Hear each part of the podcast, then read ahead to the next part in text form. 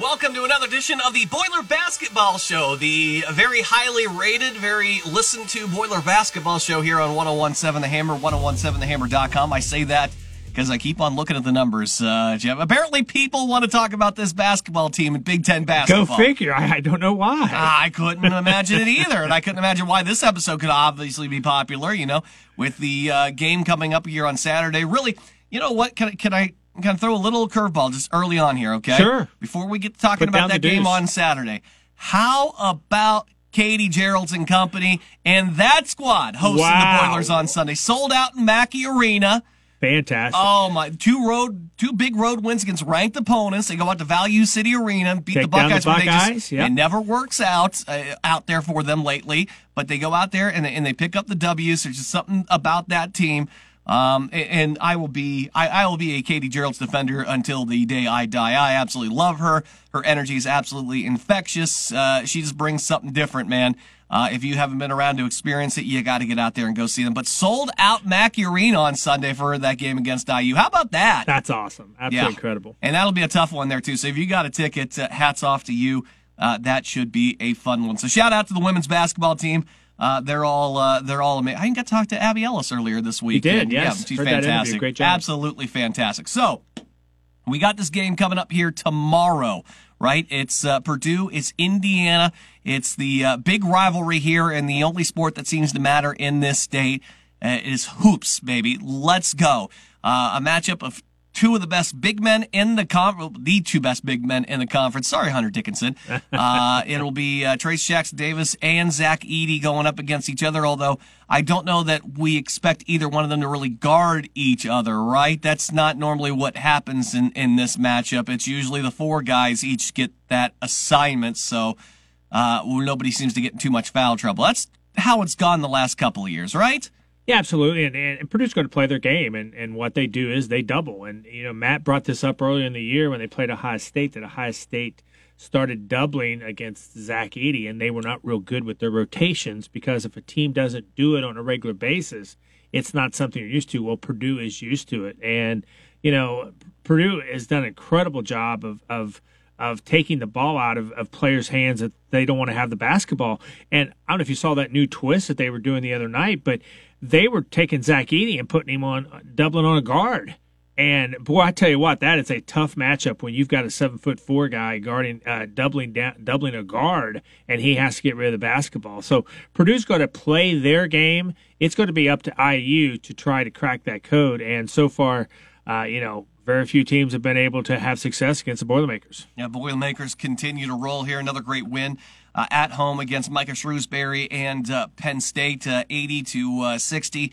Mason Gillis with nine threes. My goodness, where did that come from? We know he's been a, a, a decent three point shooter throughout his career. I mean, he's he's like low 40s, right? I think Yeah, now he's he's, tied to- for the percentage lead on the team. Yeah, he's up to forty three percent in Big Ten play for the for the Boilermakers, and you knew that was going to happen at some point. I don't think anybody anticipated nine, but you know he is Nine too good of a shooter. Maybe three, four you would expect, but you know he just got on a roll, and Purdue found him, and he was uh, draining. Uh, uh, threes from all over the court. You're so glad to see that young man. You know, he had a lot of, um, you know, a lot of issues coming out of high school. You know, he tore what tore the uh, ACL and had to rebuild the knee and go through all that, and then uh, you know he's had some setbacks, and for him to have that kind of success offensively was uh, just very gratifying to see. Yeah, it came at the expense of some Caleb Furst minutes in that game, but obviously Caleb was going to be like, yeah, no, put him in. Yeah. He's knocking down Uh-huh. the threes. And really, what I thought was going to happen in that game was, I said um, in- in my preview, look, it's Zach Edey getting the ball on the inside, and then Penn State decides what happens. Are they going to bring a second guy over, maybe even a third, and then he kicks it out to Fletcher Loyer, Braden Smith, and they have great games? Or does Zach, you know, just go ahead with the one on one like they did last time and absolutely dominate him? Well, we got the answer, but instead of it being a big Fletcher Loyer night, it was a Mason Gillis night. He was the guy that got cut loose, and uh, that uh, that was a mistake. Yeah. Uh, that was a big, big mistake.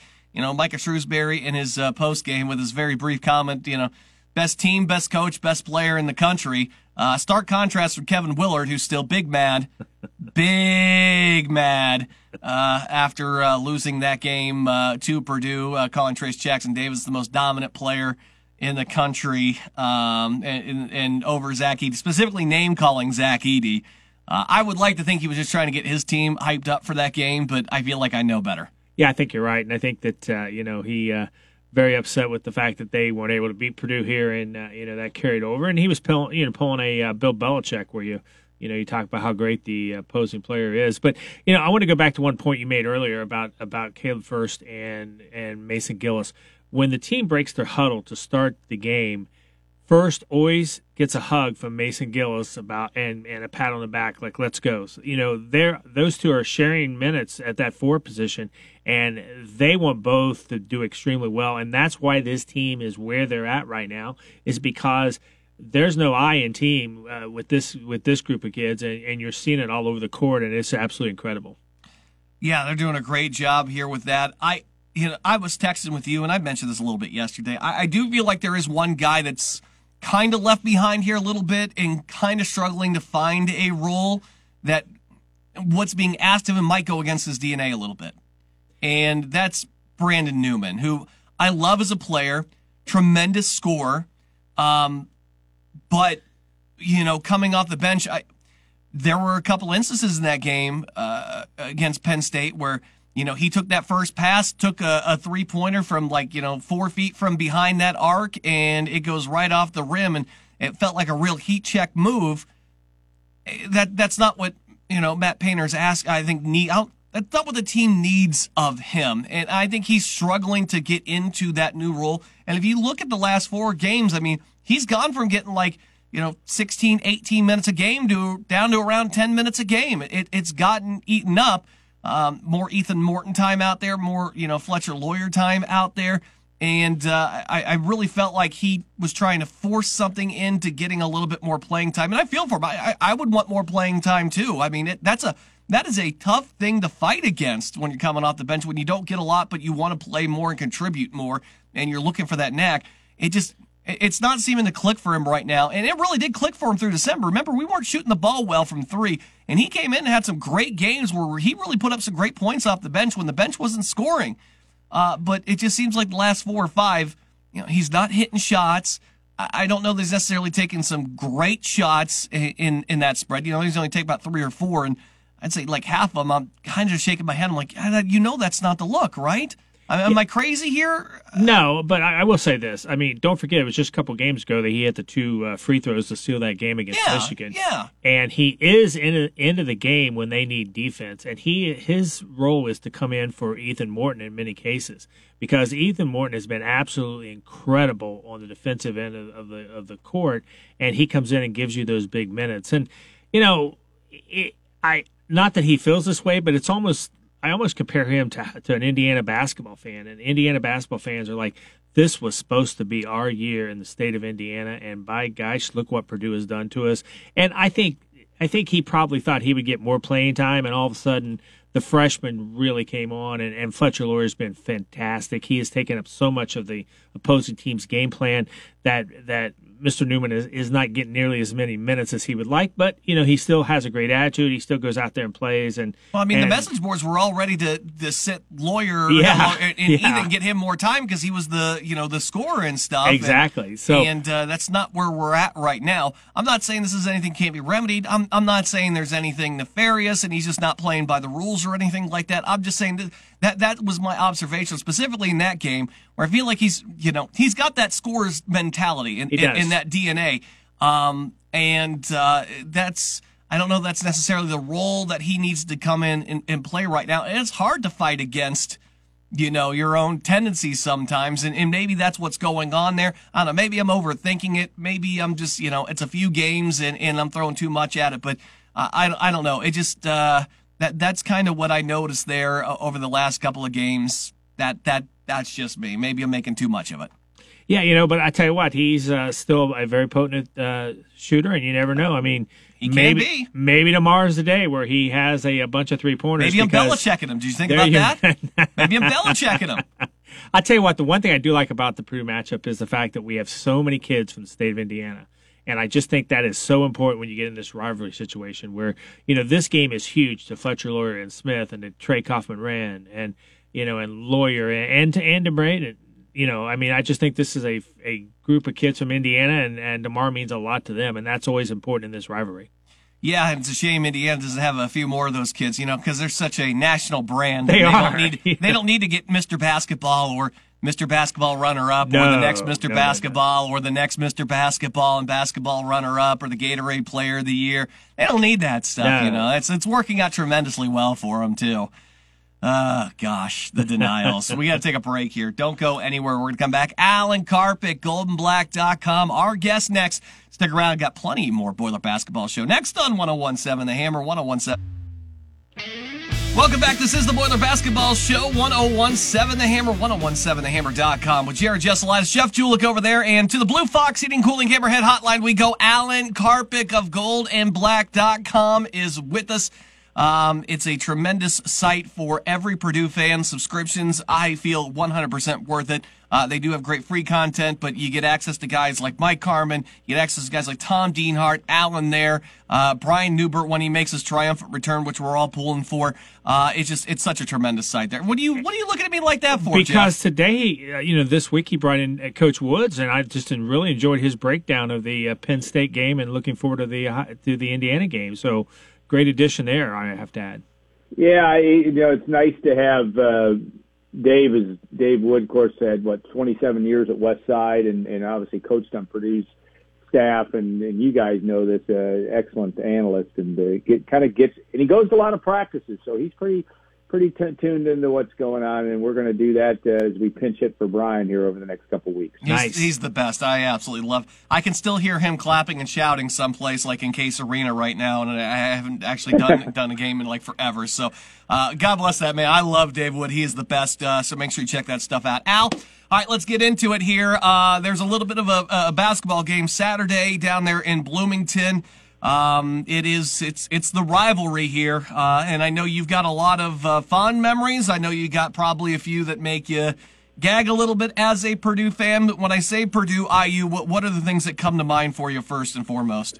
Well, one thing is, and I and I know my day as a fan and and uh, and observer and a basketball manager. I think I'm 0 and 9 in Assembly Hall, so I haven't been back there since 2000. So that's been good for Purdue. Good choice. If you Good believe choice. that, if you believe any of that stuff, and you believe it, and, and all sports fans do, there we're, we're all many sports sports fans, I should say, we're all uh, superstitious as heck. And uh, the good thing for Purdue uh, is that during the run of, of success in Assembly Halls, with the exception of last year, Purdue has been extremely good there. Uh, but it's because I haven't been there. But no, it, it's um, it, it it is um, you know it's just it's the greatest rivalry. Uh, you know I know Duke North Carolina is is all well and good, and it's a big deal. And, and certainly when those two teams uh, play in the Final Four like they did last year, uh, it's huge. But if this if that's one A, this is one B, and the reason why, in my view, is because you're playing in front of uh, fifteen thousand, or t- well, tomorrow uh, it'll be seventeen or eighteen, seventeen thousand in Assembly Hall, and and and it, it's a whole level of intensity in in terms of the the way that the crowd reacts to it. It's every possession, and I know that North Carolina and Duke, but Duke, you know, it's a six thousand seat uh, Cameron Indoor Stadium, great facility.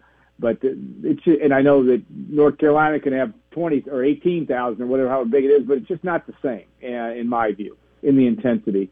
And I think that that's what makes this uh, such a such a great game, and what I'm sure uh, that Saturday's game will come down to the last couple of minutes. It seems always in, in these types of games, especially when Purdue's a favorite down there. Uh, and I think that that's going to be a, the storyline we'll be watching. And Alan, how do you anticipate both teams defending their stars? You know, Purdue defending Davis and, and IU trying to defend Zach Edey. So, I mean, how do you anticipate? Who do you think will match up on those players, and uh, how important will that be to the game? Well, it's going to be huge. I mean, and Trayce, you're talking about two probably, probably two first team All Americans. I, I, I'm con- there's no doubt that Zach Edey's going to be a first team All American, and I think Trayce Jackson Davis has a chance to be. Depends how the Hoosiers uh, end up, et cetera, and how he plays down the stretch. And uh, but you know, I, I don't know. I think that uh, Purdue will not probably vary from that. Painter doesn't tend to vary from much of anything. He kind of goes with what works. And Purdue's had some success against Jackson Davis. Of course, he got in foul trouble last year in a game in Bloomington. I think he was missed most of the first half. Only had only uh, he had two fouls early and had to sit. Uh, but I expect Purdue will double team. Does that mean Caleb Furst will be running around with him a little bit more? And you're going to kind of have Zach Edey uh, evoke his Canadian uh, heritage and be the hockey goalie again, which is kind of what he does a lot of times. So he has been so good, in my view, uh, especially against Penn State. He's much more mobile. I'm talking about Zach Edey than, than he used to be. But uh, it, it's going to be interesting. Trayce Jackson Davis doesn't do a lot uh, from any more than any deeper than 12 feet from the basket. So uh, I think it, I think that it gives Edey a chance to go head to head with him. But I, I expect some double teams, and it's going. I think it's Indiana's problem of how they're going to deal with Edey. And I don't know if the, if you want to waste fouls uh, with uh, with uh, Trayce Jackson Davis trying to check Edey in, in, on it on the offensive end going to be a chess match and be an interesting thing that Mike Woodson and Matt Painter have to figure out. Talk with Alan Karpick here on the uh, Hammerhead Hotline. Uh, Alan, then, who is the pressure on the most here? Is it on the Hoosiers or is it more on the Boilermakers? You know, I think it's it, it, because the players don't really care what. I mean, they do care what Purdue fans think. It's Purdue fans and Indiana fans. You know, it's just it's the it's the juice of the rivalry, and that uh, Nobody wants to lose this game. Nobody wants to give up any level of bragging rights if you're a Purdue fan. You don't want Indiana, even though Purdue's going to win the Big Ten, even if it loses tomorrow 97 times out of 100. You don't want to be able to go to the water cooler if you're working in Indianapolis or in Lafayette and you got an IU fan next to you. You don't want to go say, well, you might win the Big Ten, but we're better than you or we beat you. So it's more pressure on the fans. I don't think there's a lot of pressure on Purdue. I, I, I just think that – that um, that may really play to the Boilermakers' advantage. They played that way on the road all year.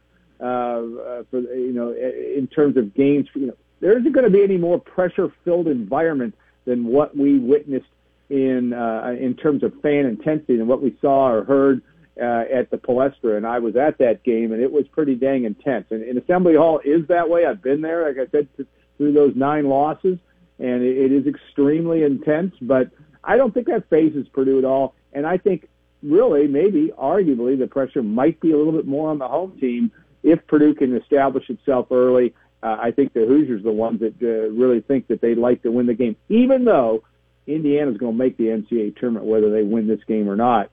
Uh, I think that uh, Indiana could really help its NCAA tournament to uh, resume by a win over Purdue.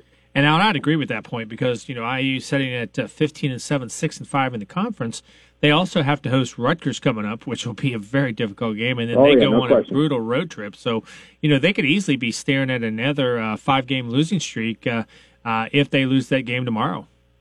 Yeah, I mean, it, it is, and and and that also lays the pressure and the fact that if you're Indiana right now, you've got some doubt on how you play. Now, you don't have a lot of doubt on how you play at home, though. Northwestern went in and beat them uh, in a shocker. I know that the, the Hoosiers were trying to get get used to the injuries to Race Thompson and to and to Xavier Johnson at that point in time. But my point is, is that uh, that makes it tough, and that's where you, I think you, you know, it's so nutty. We've been saying this all year uh, with Fletcher Loyer and Braden Smith in there, and you say, well, wait, they're freshmen, they're going into Assembly Hall. They don't care. Uh, they're going to be, they're they're they're like juniors. I think they relish that opportunity, and how I don't know if it's ironic, but it's it certainly is uh, bizarre in some ways that. Uh, these guys I expect to play with complete metal tomorrow uh, in that game, and and and again that leads you to believe that the pressure could be on Indiana a little bit.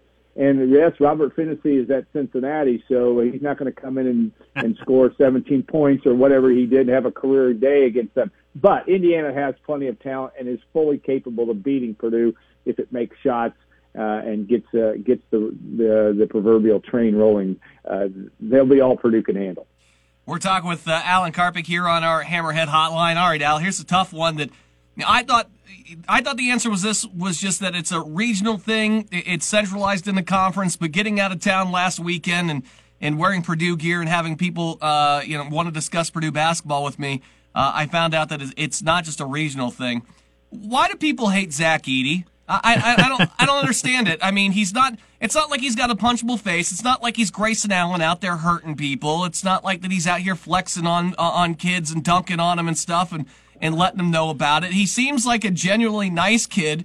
Um, and and yet I, I it seems like everywhere I go, Uh, I mean, there's people on the internet talking about I- encouraging bench players to hurt him and that they would be legend. I mean, I, the the level of hate for a guy that I don't feel like deserves it in any way, shape, or form is just becoming outstanding to me. Why do these people just all this? I mean, even Willard. You know, Willard took that backhanded shot, uh, calling Trayce Jackson Davis the best player o- over Zach Edey, and I know he's still big mad because they lost, but I mean.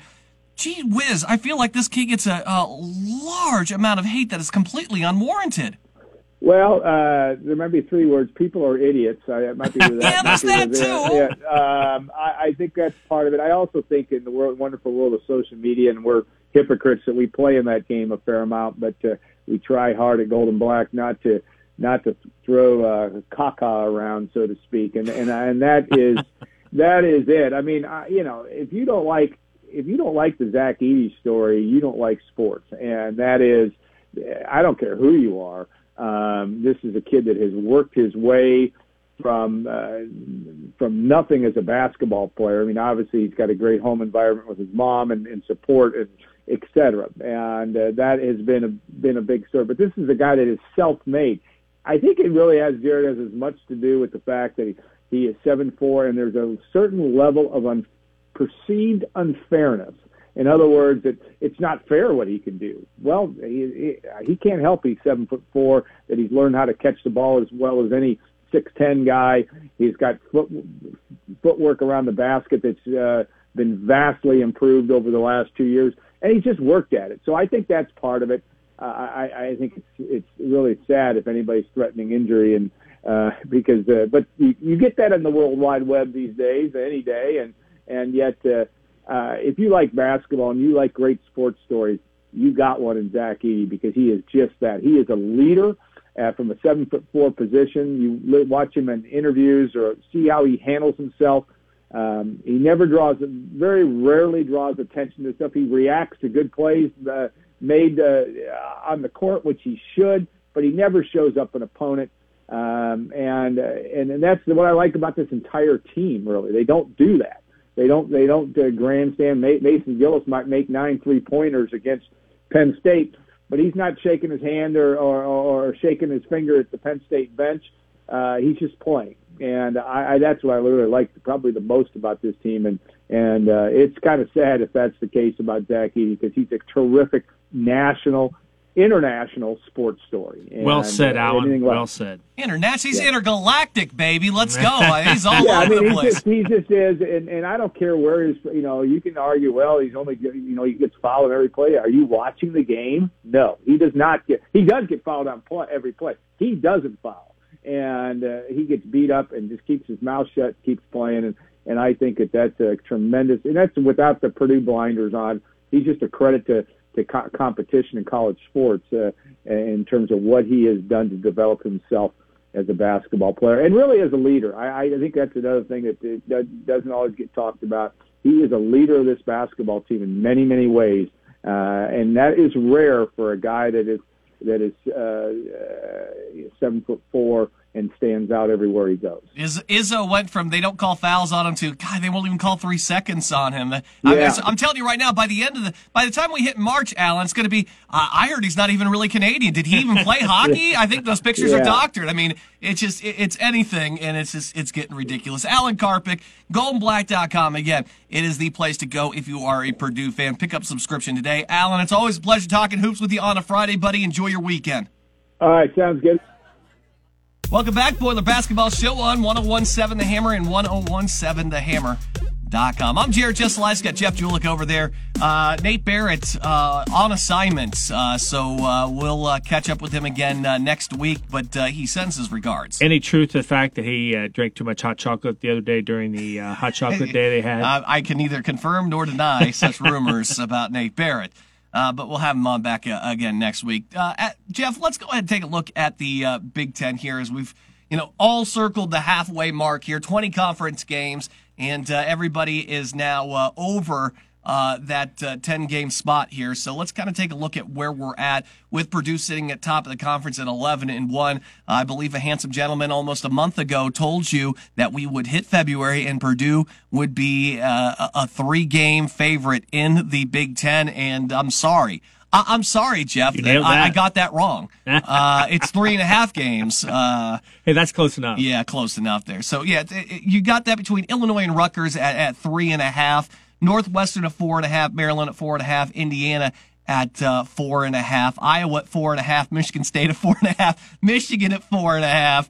Is uh, it's absolutely crazy that you have uh, you know positions two through what is that eight are uh, within a game of each other. That's just. Uh, and what do you have? Six teams at six and five, and two teams at uh, five, five and and six, six, I mean, as crazy. well. Which kind of begs the question here now, Jeff, is um, how many games? What what do you feel like Purdue's magic number is to close this out? So they're they have eight games remaining with um, you know a, a three and a half game lead. So how many do you have to put on Purdue to go ahead and ice? Well- the uh, the Big Ten championship here. I, I kind of circled a date here because I felt like it was poetic, but I want to hear what you have to say. Well, I tell you what, I, I think you know with the way the Boilermakers are playing, and everything seems to be breaking their way. You know, for example, you know we've got we've got Rutgers taking on Michigan State this weekend at, at Madison Square Garden, and if Michigan State wins that one, well, down goes Rutgers another peg. Until I see otherwise, I think the Boilermakers just continue to march forward, and, and I would anticipate them clinching this game. And I know this is probably what you had circled, but I think they'll clinch this game at Maryland. I mean, they're either going to clinch it at Maryland or they're going to clinch it when they come home to Ohio State. So, uh, you know, if they continue to win, you know, they're going to wrap this up really, really early, which is just unheard of in the Big Ten Conference. You have to go all the way back to that, that great Ohio State team, what, in what, 2010 to start out 24 0 before anybody, uh, you know, were able to clinch the Big Ten that early. I would. I was really hoping that it would wait until the 25th.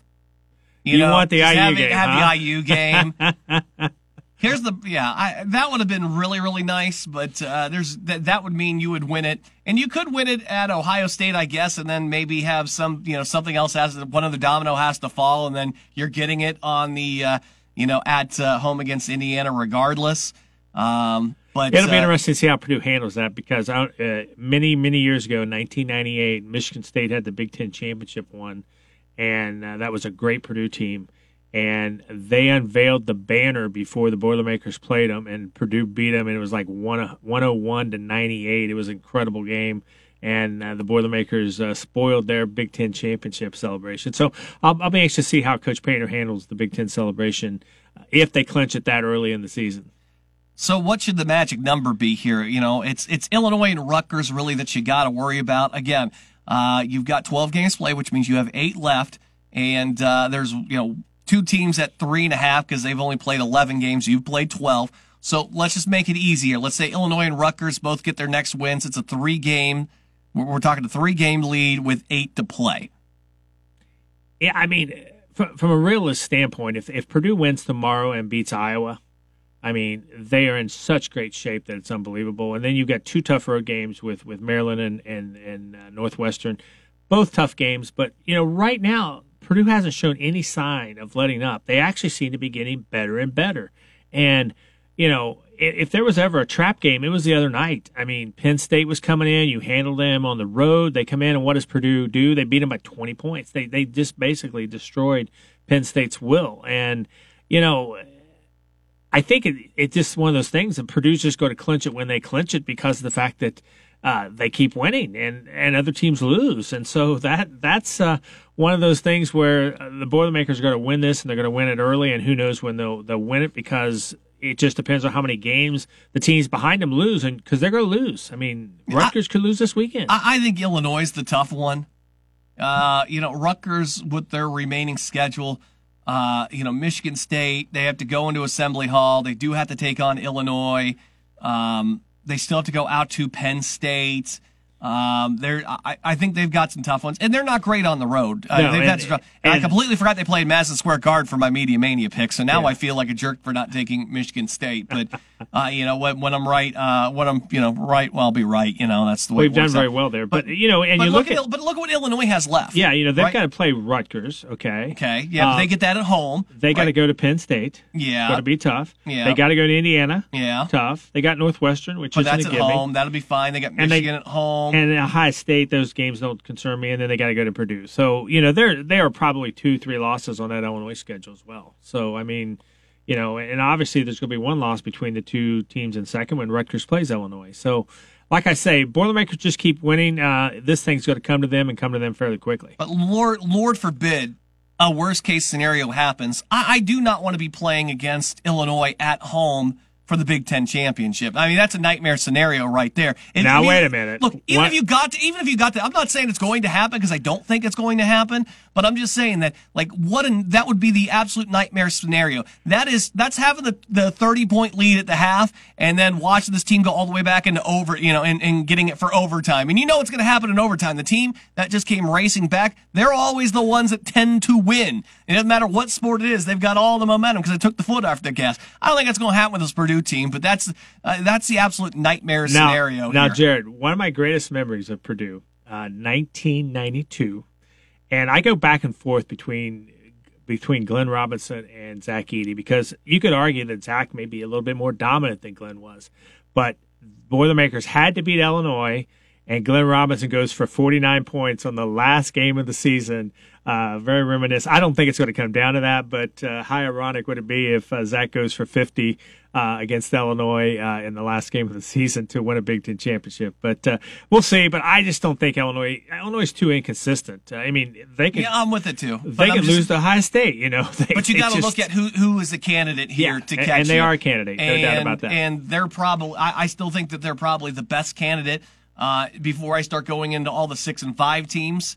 Um, and I don't know if there's any of the six and five teams that are going to catch it because I think you're you're you just need too much Purdue losing for that to happen. So it's got to rest on Illinois and Rutgers. But I honestly think when we come back and do the show in two weeks on the 17th, we're already talking about the Boilermakers with the Big Ten championship. We I, could, I, we am with could. you there. We could. I, I, think that's where it is. They'll be coming off that uh, game at Maryland. Um, and uh, if they can win in Bloomington tomorrow, you get Iowa at home, um, which will be an absolute shootout and be fun to watch. You go up to Welsh Ryan. Uh, you match up way too good with them. Right there, we've got three straight wins that puts you at uh, 14 and one. There's five games left with, you know, at best case for anybody else, Illinois and Rutgers, you're still three games behind. It's it's it's over. It's over at that point. If it's not already officially mathematically happened, I think when we're talking on the 17th, I think that's the. Uh, I think you're right. I think that's the magic day right there. It can happen.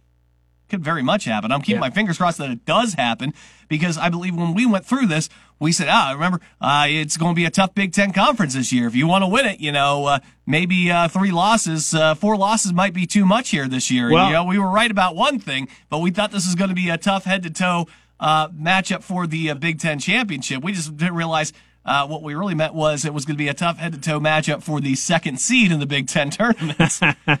and we say a lot of crazy things on this show. I remember us talking about the PK challenge and how we said, well, you know, if Purdue could go one and two and get into that, uh, just win that first game so they end up with a good opponent on that last day that that might be a good trip for them and instead voila 3 and 0 and uh, blowing out Gonzaga and Duke and uh, that that just set the stage for this, this season. Is, this team's the Spanish Inquisition. They Nobody are. We expects expect the Spanish it. Inquisition, right? Nobody That's what we've been saying. So um, you know yeah, they've they've come out of nowhere. You continue to love, but you know the rest of this Big Ten. I, where were the challengers at? You know, we, we thought this was going to be pretty tough. And I look, I still I'm in the camp of this is still a tough conference, even though they've beaten the absolute uh, hell out of each other uh, throughout the season. I still think that look for all of its flaws, I still think Illinois got some potential. You know, Rutgers does play good defense. Northwestern um, can play good defense and can score, but Boy, Penn uh, State, they, they lose uh, they lose the inside matchups there. Yep. You know, Maryland is a very physical team that can play with just about anybody. Indiana, uh, when it's at full power, can play with uh, a lot of the best teams in the country. You know, Iowa can score at will. They just can't play defense, but that's an elite scoring team there. Michigan State, you know, has some pieces that can cause you problems. Michigan is a team that plays basketball in this conference. Penn State's a you know team that just knocks down threes all over the place and can shoot you out of the gym, even if they can't win a rebounding battle. I, I, go through all these teams here and I say, hey, these are good I, teams. I feel like they're they're, they're good teams. They're tournament yeah. teams. But uh, unfortunately, you're going to look at uh, some of these conference uh, records and go, eh, I don't know about these guys being tournament teams. And you know, we'll we'll get to that once we get to the end of the month. But uh, I still think this has been a heck of well, a Big Ten season so far. And don't forget that with Purdue having the record that they have in the conference, they're skewing those standings because they're giving a lot of those teams losses, and and that's uh, you know sometimes you know the old adage was win all your home games and split on the road, and you'd win the Big Ten championship. And so far, the Boilermakers do not have anything to do with that. Yeah, we're crushing it. All right, we're gonna take a break. When we come back, we will wrap up the Boiler Basketball Show. We're gonna take a look at the weekly schedule, uh, some of the matchups we want to be watching, and uh, more. That's coming up next. You're listening to the Boiler Basketball Show, 1017 The Hammer, 1017 The. Welcome back to the Boiler Basketball Show, 1017 The Hammer and 1017TheHammer.com. Don't forget, we're also on that 1017 The Hammer mobile app, and you can tell your Alexa devices to play 1017 The Hammer. I'm Jared Jesselatis. Got Jeff Julik over there. All right, uh, this is the time on the show, Jeff, where we like to go through the standings. We like to go through the schedule for the week and uh, just put you up on the uh, matchups you want to watch right now. Purdue at top of the Big Ten at 11 and 1. Fighting for that double bye here for that second spot. Illinois at 7 and 4. Rutgers at 7 and 4. They sit three and a half games behind Purdue. Then all of these teams are at 6 and 5 and four and a half games off the lead. Northwestern, Maryland, Indiana, Iowa, Michigan State, in Michigan, all at 6 and 5. Penn State at 5 and 6. Wisconsin at 5 and 6. Ohio State at three and eight, Nebraska three and nine, and Minnesota one and ten. Ohio State I thought had that uh, comeback in them last night there. Yeah, after uh, Holden, Holden got, got tossed. by Hig- by uh, John Higgins, uh, Mr. Travel. I tell you what, that was a uh, a uh, good effort by the Buckeyes, but again, they just come up short, and it's a rough season there as they go to 500. Yeah, that's uh, not great. 11-11, and uh, the tournament hopes uh, probably dashed at this point. Um, you know, Wisconsin down there at the bottom too. I don't know that they've got the tournament in them right now. Penn State's the interesting one at 14 and 8. They still got the net where it needs to be. And uh, not getting a bye in the Big Ten tournament might help them out because then they're going to get a day one matchup and they're going to get an extra win in there. And that might be, I don't know, Jeff, that might be enough to help them get into the tournament this year. But uh, they're definitely a bubble team. Yeah, they're a good team, and, and I, I did want to mention something. I mean, Coach Go ahead and mention Coach something. Shrewsberry, just first class, as we knew that, but he stayed and he went to the end of the line after the game was over, and he after he got done talking to Matt, he worked his way through all the players, giving all the Boilermakers heartfelt hugs, including a, a tremendous amount of of time he spent with Zach Edey, and then when he got to to Mason, you know, he just said, you know. Why'd you have to do that against me? And you know he, he just loves this Purdue team. I know they're the they were the opponent that night, but I tell you what, that guy's just first class all the way. And uh, I tell you what, I will be rooting for uh, Penn State to win every single game that they're playing that doesn't involve the Boilermakers. Well, it's hard too when you spent so much time in the trenches with these guys. You recruited some of these guys. True, You've true. bonded with those guys, so it's a whole lot. It's a whole lot easier for Shrews to come in and tell you this is the best team, the best player, um, you know, in the country, best coach in the country, as opposed to uh, you know Kevin Willard losing his mind in a uh, press conference ahead of. Uh, you know, Indiana and trying the backhand compliments or Tom Izzo, you know, it's a little bit harder, but I don't think Micah Shrewsberry is that kind of guy to begin with anyway. No, so, he's- he's first um, class. yeah, one hundred percent. For I, I mean, I even saw somebody tweet out that uh, one of his bench players started chirping. I think Mason on the first uh, three or something. it actually Was was a- on Ethan when Ethan was Morton Ethan Morton it. hit Yeah. it, and then and Micah told him to cut it out. Yeah. I mean that's the. Uh, and that's the, the not every coach does it. Every coach, you know, there, there's Yep. some coaches that are okay with you going up the court, flexing, and and uh, you having your own little celebrations and stuff. And there's others that say shut up and play the game. Exactly. And uh, that's uh, that's the way Coach Shrewsberry is. All right, no Big Ten basketball tonight, Jeff. What are you going to do? Well, I tell you what, I uh, should head over to Attica and see that uh, big, uh, big time uh, sectional game with uh, Faith. I mean, that's uh, la- the uh, Lady Eagles are playing really well right now. That's your squad right there. All right. Well, then let's get into Saturday. Uh, we've got uh, some action at noon. Michigan State is at Rutgers. Uh, that game at noon on Fox. Uh, that is From actually Madison Garden. Square Garden. Yeah, in the Garden. Uh, I totally forgot about that, and I took Rutgers because I'm like, I'm not betting against Rutgers at home on a Wrong. Saturday. Are ya high?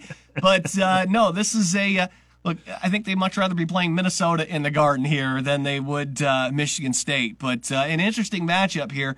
Uh, who do you got? Do you think Michigan State pulls that out? Oh. I do. I think Michigan, you know, Michigan State beat them at home, and I and I think they're just a better team than uh, Rutgers, and I think they'll get that win. Boy, I don't know. You got that New York crowd there, Rutgers. Yeah, we'll see. Michigan State we'll travels see. And I'm only I'm only hyping him up because I took him in Media Mania and I totally forgot about that uh, not being in Jersey Mike's. Uh, Illinois is at Iowa. Oh, this thing got saucy this Oh, it week. did. Taking the away Orange the Crush, Orange using Crush the Boys and. Girls Club to get themselves their tickets. Iowa found out about it and said mm, Nope. no, and then they threw a big fit. By the way, who are you taking in that battle? Is it is it Iowa soft or is it uh, Illinois in the wrong here? I take I oh in that battle. I'm sorry, I thought you meant the game.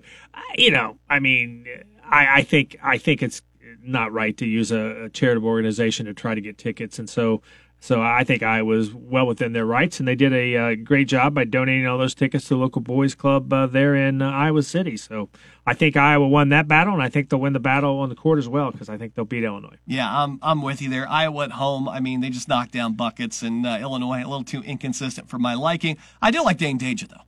Yeah, I'm a he's, Dain he's Dainja playing fan. really well. Terrence Shannon Jr.'s uh, got a lot of potential, but again, they just they they don't play consistently. Maryland is out in Minnesota. I won't even bother. Nine o'clock on BTN. Uh, but don't forget there is uh, a game down in Bloomington. Oh yeah, Uh, yeah, that is uh, Purdue in Indiana. That's at four o'clock on ESPN. Mr. Dick Vitale uh, getting his first look of the uh, Boilermakers firsthand on Saturday. So Maybe we can do one of those things where like Sage Steele shows up and Cuban shows up and then they leave like halfway through the second half again. that could happen. Can we do something like that? Could happen. I tell you what, I'm looking forward to this game. I really, I, I just think you're going to see the board. You haven't done any trash talking on IU the entire game, the Well, entire day. No, not one you know, shot, huh? I I just think that that uh, the intensity that you saw the Boilermakers play with when they played Duke and they played Gonzaga and they just made all their shots. I think you're going to see something similar to that tomorrow.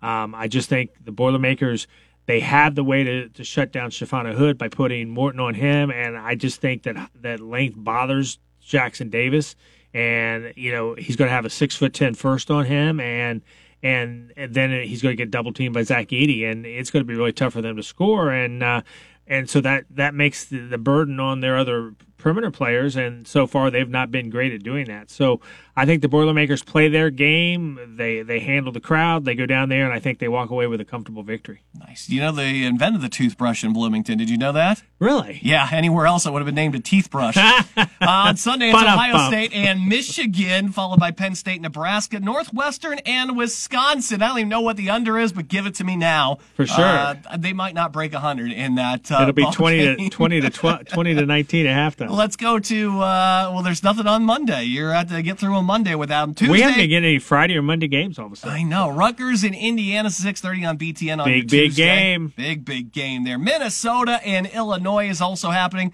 How about Maryland and Michigan State? Uh, Yeah, that'll be good luck fun. calling fouls in that one there. Yep. The whistles are going to be uh, getting a workout that one. That'll be physical in the Breslin Center. It will.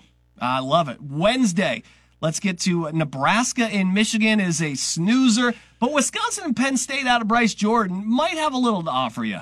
Well, I just I just hope that Wisconsin doesn't wear those god awful ugly Oh, uniforms God, that they that? wear. I mean, Like repurposed Maryland jerseys? those are uh, I, and I love uniforms. I, I I get people I hear people all the time complain about Purdue's uniforms and those kind of things. I love uniforms. Yeah, take one look at those, and, then you'll stop. Yeah, that, that's the one in any way, uniform that I've looked at and I said those are ugly. No, somebody needed fire over that. And then finally Thursday, it's Iowa at Purdue. Just give me the over now. Northwestern and Ohio State.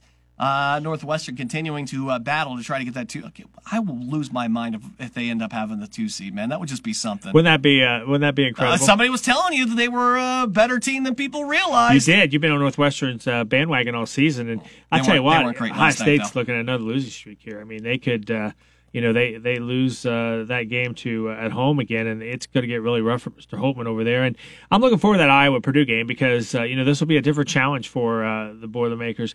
They're going to press us. They're going to make us take up some time coming across. I feel like we're so much better to, to handle the press now with with the way our guards are playing. Student Braden Smith, who had a fantastic game the other night. And then I just think that uh, the Boilermakers are going to put up a lot of points, and uh, and I think they've got a good enough defense to slow Iowa down. And that'll do it. That's the Boiler Basketball Show. We'll see you back here next week on 1017 The Hammer, 1017 The Hammer.